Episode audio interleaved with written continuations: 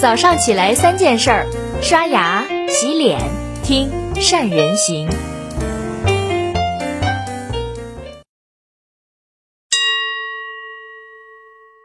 用企业家的眼光选投资，以投资人的格局做企业。大家好，我是宋子。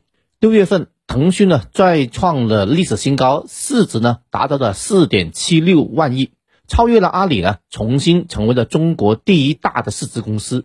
让更多人感到惊诧的呢，是中国五大的互联网公司的市值排行榜中，第三、四、五名都有腾讯的大笔的持股。第三名的美团有百分之十八点一，第四名的拼多多呢有百分之十六点五，京东呢有百分之十七点八。腾讯呢可谓收割了中国大半个互联网公司。那还有呢？世界汽车的新龙头，一点九万亿的特斯拉也投资了百分之五。但是呢，在二零一八年的一月，腾讯股价创新高之后，利空呢接连而至，大股东呢减持了七百八十亿港币的股份，被媒体和互联网同行呢又喷没有梦想、投行化、没有中台技术、游戏赚钱，坑了大堆的孩子。国家出版局呢，一年也停发了游戏的牌照，在种种内外的压力之下，腾讯的股价呢，从四百七十三元下跌到了两百五十元，跌幅呢达到百分之四十七，创了腾讯二零零四年上市以来的最大的跌幅。很多人担心呢，腾讯会不会像摩托罗拉、诺基亚、IBM 亚曾经的科技巨头一样没落呢？我作为巴菲特式的长期投资者，提炼的巴菲特投资的秘诀就是一句话：选择物美的公司，在价廉的时候买。那如何选择物美的公司呢？我作为腾讯的长期投资者和业务合作者，同时呢，我参投的公司陆续的引入了腾讯的人才，对腾讯的物美呢有不同深度的了解。今天呢，我就从战略和组织能力的两个角度和大家去分析，希望对大家在企业经营和投资上面就有不同的启发。在二零二零年六月腾讯股价创新高的时候，我就没有了二零幺八年一月创新高的时候的兴奋。当时的兴奋呢，我有两点：一，过去几年投资收益的丰厚；二，腾讯超越了 Facebook 和巴菲特的伯克希尔公司。成为了世界第四大的市值公司，我没想到腾讯能有这么厉害。但是二零二零年这一次的创新高，我只是感觉到只是掌握中的事情发生了而已。就像我儿子的偶像诸葛亮一样，运筹帷幄，决胜三年之后。那为什么有这种感觉呢？原因在于我对腾讯的 DNA 的深度的理解。我从二零零七年与腾讯有业务合作，投资。和人才引进之后，发现腾讯公司呢具有强大的自我修正和进化的能力。作为投资者呢，当你重锤去投资一家公司、一个行业之前，你就必须呢去拆解这家公司和这个行业，这样呢才能做到运筹帷幄。在拆解一家公司，人必须有一个模板。我的模板呢，就是公司的成功等于战略乘以组织能力。在以往的系列文章里面，我已经和大家分享过。那大家可以呢用我这个模板来拆解腾讯，或者是你的对标公司、你投资的公司，同时呢也可以用来拆解自己的公司，用这个思路找到二零二零年疫情之下的突破口，在危机中呢找到企业的机遇。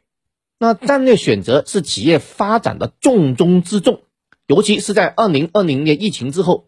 很多行业呢受到了巨大的冲击，在过去的十年间里面，腾讯曾经面对了两次的重大的危机，一次是在二零幺零年的三 Q 大战，一次呢就是在两年前的二零幺八年。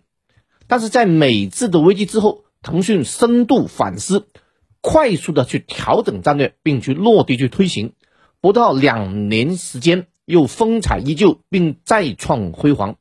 那腾讯的战略去如何去选择呢？根据我的分析总结，有两个关键：第一，要明确自己的核心能力；第二，要找到未来的大趋势。在二零幺零年的时候，腾讯被骂了一个叫“狗日的腾讯”的一篇文章，接着呢就爆发了三 Q 大战。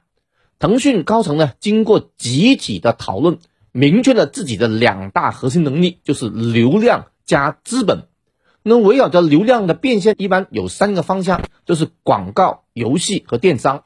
然后的话呢，腾讯就大量的输出它自己的流量和资本，投资了一系列的电商和内容的公司，总共呢有六百多家，上市的公司呢就有二十二家。用马化腾的话来说，将半条命交给了伙伴。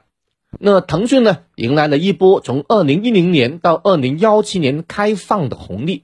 类似呢，像中国二零零二年加入了世贸组织之后，开放推动的经济的增长的这样的红利了。但是在二零幺八年的危机中呢，面对着国家新闻出版局对腾讯最重要的收入来源游戏行业的整顿，一年多没有发游戏的收费牌照，让腾讯收入占比超过三分之一的游戏收入呢大幅的下滑。媒体呢又来了一篇腾讯没有梦想的文章。让人感觉呢，腾讯又是一个摩托罗拉、诺基亚和 IBM 的世界末日一样。但是腾讯呢，经过对未来趋势的判断，在二零幺八年的九月，腾讯做出了重大的战略选择。这个战略选择呢，就是产业互联网，以金融科技和企业云服务为突破口，从 To C 迈向 To B。但是这条路并不好走。当时呢，我亲手做了一张图。写道：腾讯这只企鹅要离开舒适的南极土西，千里迢迢的牵扯到充满不确定性的北极土逼，可想而知难度有多大。那企业如何去才去转型成功呢？如何从土西转型到土逼呢？这个是非常大的一个难题。我也是呢，充满了非常大的疑惑。腾讯产业互联网的掌舵人、副总裁呢，汤道生。针对从土 C 向土 B 的基因转变的过程中采访呢，解答了我心中的疑问。战略最终是选择并用好自己本身的优势，并加以延展，这是我们腾讯走的路。竞争的理论告诉我们，市场的先入者要么采用价格战，要么打造差异化的产品。优势为先的战略呢，更容易打造出差异化的产品。这也是许多后来居上者的战略。其实呢，当年华为公司呢，就从运营商的业务转型了做手机和 PC、平板电脑的消费者的终端业务，里面就分了三步走。第一步呢，就利用其在通信行业积累的技术，先把手机的信号做得比对手好，获得了一定的知名度。接着呢，就加大了技术研发的力度，打造了自己的软件生态和芯片。第三，最终呢实现了软硬一体化的目标，形成了自己的生态护城河。在二零二零年后疫情期的企业家们如何去度过疫情的冲击和转型成功呢？非常值得借鉴腾讯的这个转型的思路，从优势为先，要么打价格战，要么根据自己的优势打造差异化的产品。那面对产业互联网的战略成功与否？不只是技术和平台等等问题，关键呢还在于组织的能力。这方面呢，作为对手的阿里就做得非常的出色。腾讯和阿里呢，作为中国最大的两家市值公司，不只是代表了中国互联网的江湖地位，也代表了两类型企业组织能力的模式。腾讯的模式呢是联邦自治，阿里的模式呢是中央集权。两种模式呢，有行业的原因，也有创始人个性的原因。那行业的原因在什么地方呢？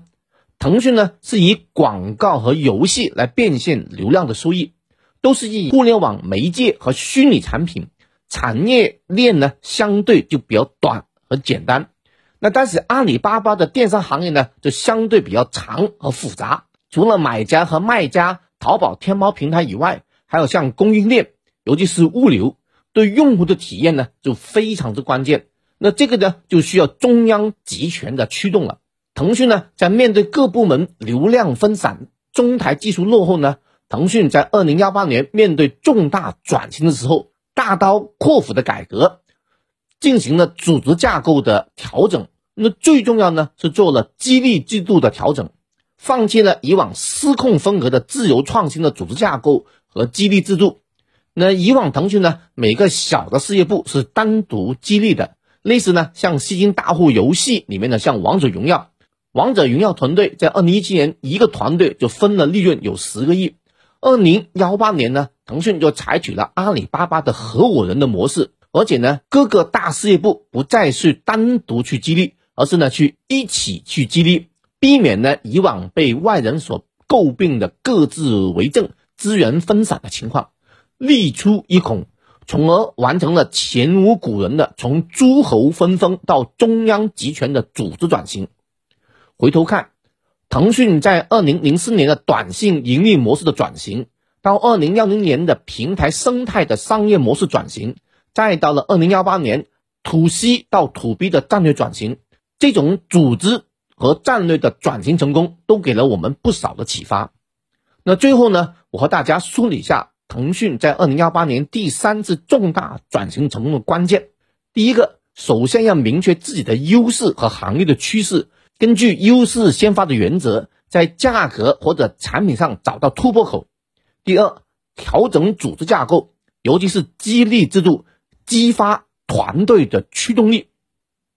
其实，无论在二零二零年突发疫情的影响下，还是在行业的进步下。企业唯一不变的就是变化，柯达、诺基亚、摩托罗拉企业的兴衰就印证了这点。这也是呢，我在二零幺八年的时候，作为外部投资者，面对腾讯重大转型后的信心。那前几年呢，大家看过我写过很多有关腾讯发展的历程、转型和产品经理的系列文章。那对于腾讯的理解呢，超出了一般投资者。那这就是呢，我对投资对象是否物美的分析。对于企业家呢，可以以腾讯作为对标学习；投资者呢，也可以参考我深度理解一家企业的思路，从而呢，建立巴菲特式长线投资的信心。那虽然呢，我对腾讯过去几次转型成功是有信心的，但是对于一种不确定性的重大转型，在二零幺八年也有投资者在低位退场。我呢还是有点不踏实的，于是呢，我做了一张图，在图上面我写到呢，二零幺八年我在这里逮到了企鹅，后面还有个大涨的走势图，增强了我对一个公司投资的信仰，给自己打气。两年之后一看，今天的走势和我当时画的图几乎是一模一样的啊，供大家去参考。用企业家的眼光选投资，以投资人的格局做企业。大家好。我是宋子，我们下周再见。